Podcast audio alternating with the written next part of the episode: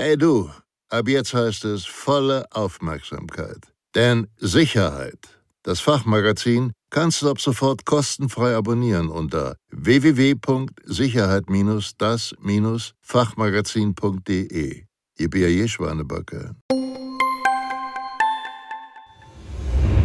Hallo! In diesem Video erhalten Sie als Unternehmen, Behörde oder Organisation nützliche und vor allen Dingen effektive Tipps und Empfehlungen für die sogenannten Maßnahmen vor einer Pandemie. Los geht's!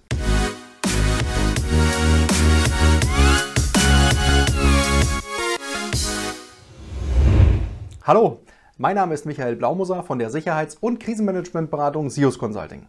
Und in diesem Video geht es um die möglichen Maßnahmen, die Sie als Unternehmen, Behörde oder Organisation im Vorfeld einer gegebenenfalls bevorstehenden Pandemie treffen sollten bzw. treffen könnten. Bevor wir beginnen, möchte ich an dieser Stelle noch kurz darauf hinweisen, dass Sie alle Maßnahmen im Zusammenhang mit einer Pandemie, also ganz gleich ob vor, während oder nach einer Pandemie, immer individuell und unternehmensspezifisch betrachten sollten. Dennoch möchten wir Ihnen mit den nachfolgenden Empfehlungen und Maßnahmenvorschlägen nützliche Hilfestellungen bzw. gewisse Orientierungspunkte für Ihre betriebliche Pandemieplanung mit auf den Weg geben. Und jetzt würde ich sagen, legen wir los. Gehen wir zuerst einmal auf die Frage ein, was ist mit den sogenannten Maßnahmen vor einer Pandemie eigentlich konkret gemeint? Die sogenannten Maßnahmen vor einer Pandemie bezeichnen alle Vorkehrungen und Maßnahmen, die Sie in weiser Voraussicht auf eine womöglich bevorstehende Pandemie frühzeitig treffen. Hierzu zählen zum Beispiel Gesundheitsschutzmaßnahmen, aber auch Vorkehrungen zur Absicherung der Betriebsfähigkeit bzw. der Geschäftstätigkeit. Und übrigens, gerade mit derartigen Vorsorgemaßnahmen untermauern Sie natürlich nochmal Ihr eigenes Sicherheits- und Risikobewusstsein gegenüber Ihren Beschäftigten, Dritten und natürlich dem Unternehmen bzw. der Behörde oder Organisation als Ganzes. Aufgrund der Vielzahl an möglichen Maßnahmen, die Sie vor einer Pandemie treffen können, unterteilen wir diese zur besseren Veranschaulichung in die folgenden Themenfelder. Erstens Pandemiephasen der WHO. Zweitens Pandemieplanungsstab. Drittens Krisenstab. Viertens Informationsgewinnung und Lagebeobachtung. Fünftens Hygienevorkehrungen. Sechstens Informationsvorkehrungen. Siebtens Betriebs- und Geschäftsvorkehrungen. Achtens Beschaffung und Bevorratung. Und neuntens Gesundheitsmanagement betriebsärztlicher Dienst. Beginnen wir mit Punkt 1, den sogenannten Pandemiephasen der WHO und der Frage, warum sind diese eigentlich so relevant und welche Pandemiephasen gibt es eigentlich? Nun ja, die Pandemiephasen der WHO sind zum einen deshalb so relevant, weil sie ausschlaggebend dafür sind, wann man offiziell von einer Pandemie spricht und zum anderen gibt es natürlich auch vor dem offiziellen Ausrufen einer Pandemie gewisse Vorphasen, wie zum Beispiel die Alarmphase. Und genau diese Vorphasen sind ebenso relevant, wenn man sich frühzeitig und effektiv auf eine Pandemie vorbereiten möchte. Der Einfachheit halber stellen wir Ihnen die Pandemiephasen der WHO in einem separaten Video vor. Den Link zum Video finden Sie unten in der Videobeschreibung oder gehen Sie auf unseren YouTube-Kanal mit dem Namen SIOS Consulting. Kommen wir nun zu Punkt 2, dem sogenannten Pandemieplanungsstab und der Frage, was ist ein Pandemieplanungsstab? Dem Pandemieplanungsstab obliegt die Aufgabe, den betrieblichen Pandemieplan gemeinschaftlich und betriebsspezifisch zu erstellen und regelmäßig zu aktualisieren. Und hier schließt sich natürlich gleich die Frage an, aus welchen Vertretern sollte sich ein Pandemieplanungsstab eigentlich zusammensetzen. Und hierzu habe ich Ihnen einige exemplarische Beispiele mitgebracht. Ihr Pandemieplanungsstab könnte beispielsweise aus versierten Vertretern des Gesundheitsmanagements, betriebsärztlichen Dienstes, der Personalabteilung sowie der Arbeitnehmervertretung, des Facility Managements, der IT-Abteilung, der Produktionsabteilung, der Standortleitung oder Betriebsleitung und so weiter bestehen. Weiter geht es mit Punkt 3, dem Krisenstab. Und natürlich auch hier der Frage, was ist ein Krisenstab? Der Krisenstab ist das oberste Leitungs- und Entscheidungsgremium im Rahmen des Notfall- und Krisenmanagements eines Unternehmens, einer Behörde oder einer Organisation und ist zuständig für die Lagebewältigung im Zusammenhang mit einem Notfall oder Krisenereignis. Was sind hierzu unsere Tipps für Sie? Tipp 1. Bilden Sie Ihren Krisenstab frühzeitig. Tipp 2. Wenn Sie wissen möchten, wie Sie einen Krisenstab am besten aufbauen können, empfehle ich Ihnen hierzu unser separates Video Krisenmanagement, Aufbau eines Krisenstabs. Und den Link zum Video finden Sie wieder unten in der Videobeschreibung oder auf unserem YouTube-Kanal mit dem Namen SIOS Consulting. Tipp 3.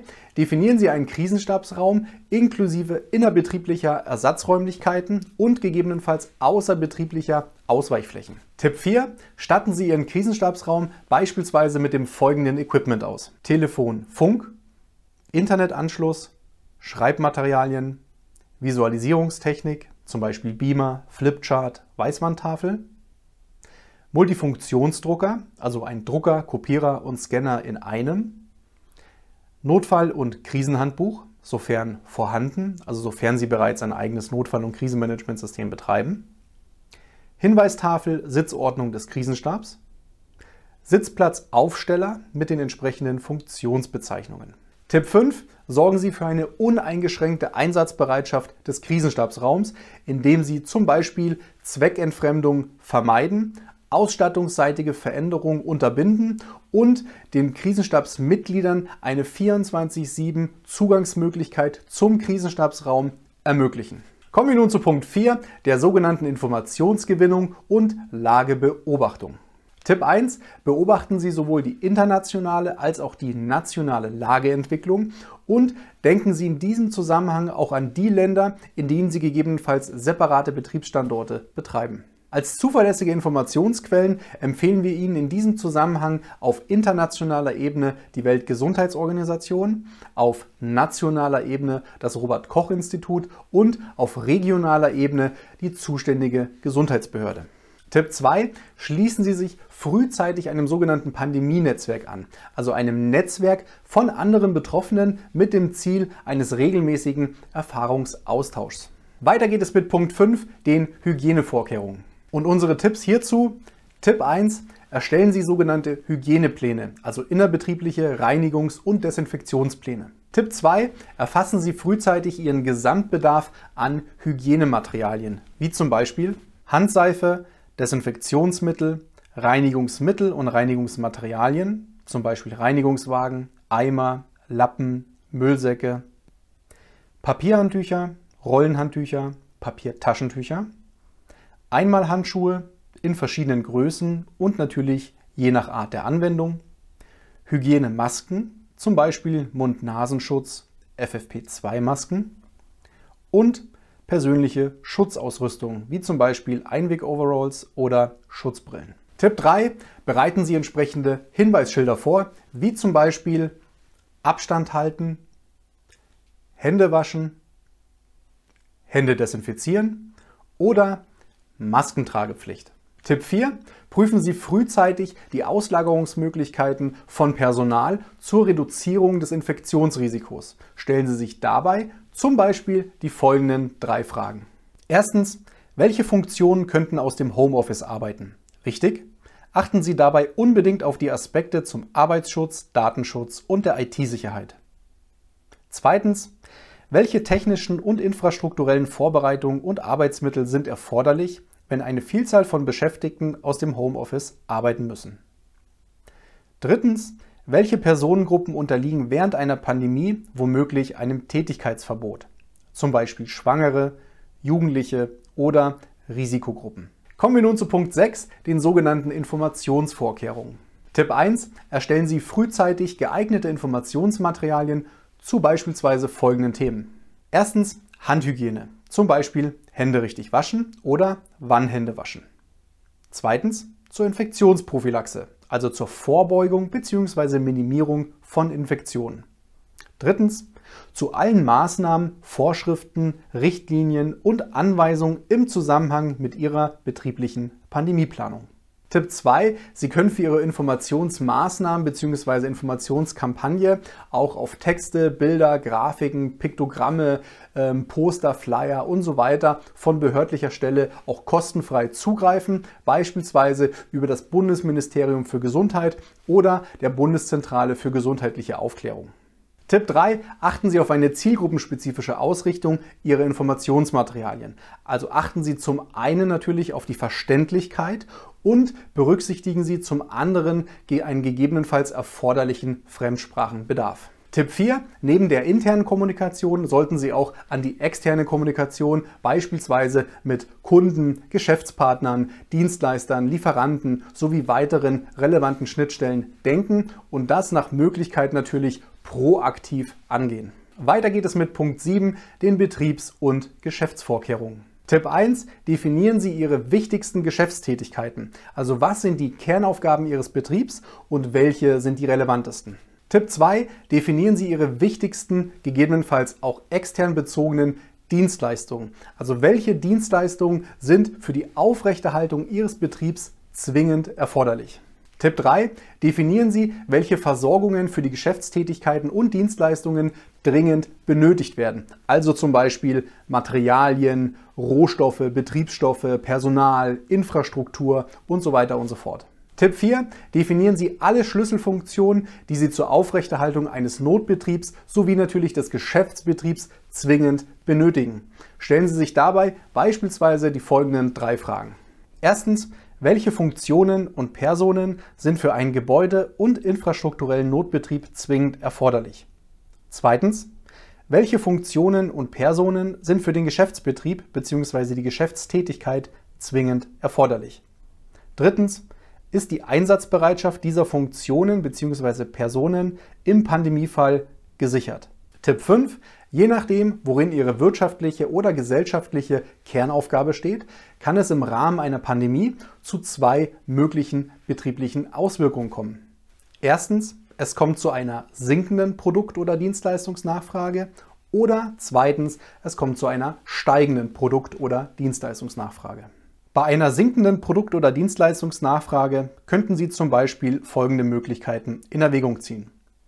Erstens Deaktivierung von Personal. Zweitens Deaktivierung von Dienstleistern. Drittens Reduzierung der Wochenarbeitszeit. Viertens Abbau von Überstunden. Oder fünftens Abbau von Urlaub. Bei einer steigenden Produkt- oder Dienstleistungsnachfrage könnten Sie wiederum zum Beispiel die folgenden Optionen in Betracht ziehen. Erstens Mehrarbeit in Form von Überstunden. Zweitens, innerbetriebliche Umdisponierung, Umsetzung oder Aufgabenbündelung von Personal. Drittens, Reaktivierung von Personal, zum Beispiel Altersteilzeitkräfte oder Ruheständler. Viertens, Beauftragung von Leiharbeitnehmern. Kommen wir nun zu Punkt 8, den sogenannten Beschaffungen und Bevorratung. Tipp 1. Erfassen Sie Ihren Gesamtbedarf an Vorräten frühzeitig und natürlich auch vollumfänglich und sorgen Sie für eine angemessene Bevorratung. Das bedeutet, besorgen Sie sich nicht zu viel, aber natürlich auch nicht zu wenig. Tipp 2, damit Sie sich einen Eindruck davon verschaffen können, was man beispielsweise an Vorräten anlegen sollte, habe ich Ihnen im Nachfolgenden einige Beispiele mitgebracht. Handseife, Desinfektionsmittel, Reinigungsmittel und Reinigungsmaterialien, Papierhandtücher, Rollenhandtücher, Papiertaschentücher, Einmalhandschuhe, Händedesinfektionsspender, Hygienemasken, persönliche Schutzausrüstungen, kontaktlose Fiebermessgeräte, Arzneimittel, Absperrbänder, Bodenmarkierungsstreifen zur Visualisierung von Abstandsbereichen, Verpflegung, zum Beispiel Getränke, Lebensmittel und natürlich auch im Rahmen der Informationskampagnen Handouts, Hinweisschilder, Plakate und so weiter und so fort. Weiter geht es mit Punkt 9, dem Gesundheitsmanagement bzw. betriebsärztlichen Dienst. Tipp 1. Schaffen Sie sowohl einen medizinischen Beratungsraum als auch einen medizinischen Behandlungsraum für Beschäftigte. Tipp 2. Schaffen Sie einen separaten und abtrennbaren Isolationsraum zur vorübergehenden Isolation möglicher infizierter Personen. Tipp 3. Planen Sie das Vorgehen bei innerbetrieblichen Notfall- bzw. Rettungseinsätzen im Hinblick auf die Schutzmaßnahmen, die Vorgehensweise, die Kommunikation und natürlich die Melde- und Alarmierungswege. Tipp 4. Planen Sie die Vorgehensweise für die Weiterbehandlung infizierter bzw. infektionsverdächtiger Personen im Hinblick auf die Verlagerung, Abholung und den Transport. Tipp 5. Schaffen Sie klare und eindeutige Regeln, was geschehen soll, wenn sich ein Mitarbeiter krank fühlt, ein Mitarbeiter erkrankt ist oder ein Angehöriger eines Mitarbeiters erkrankt. Erlauben Sie mir an dieser Stelle noch zwei Hinweise. Erstens, sollten Sie Unterstützung beim Thema betriebliche Pandemieplanung suchen, dann freuen wir uns auf Ihre unverbindliche Kontaktaufnahme unter www.betriebliche-pandemieplanung.de. Zweitens, im nächsten Video setzen wir uns mit den Maßnahmen während einer Pandemie auseinander. Dieses Video kann ich Ihnen auch nur wärmstens ans Herz legen und den Link zum Video finden Sie unten in der Videobeschreibung oder besuchen Sie unseren YouTube-Kanal mit dem Namen SIOS Consulting. Und hat Ihnen dieses Video gefallen, geben Sie uns bitte einen Daumen nach oben. Vielen Dank für Ihre Zeit und Ihre Aufmerksamkeit. Bis zum nächsten Mal. Tschüss.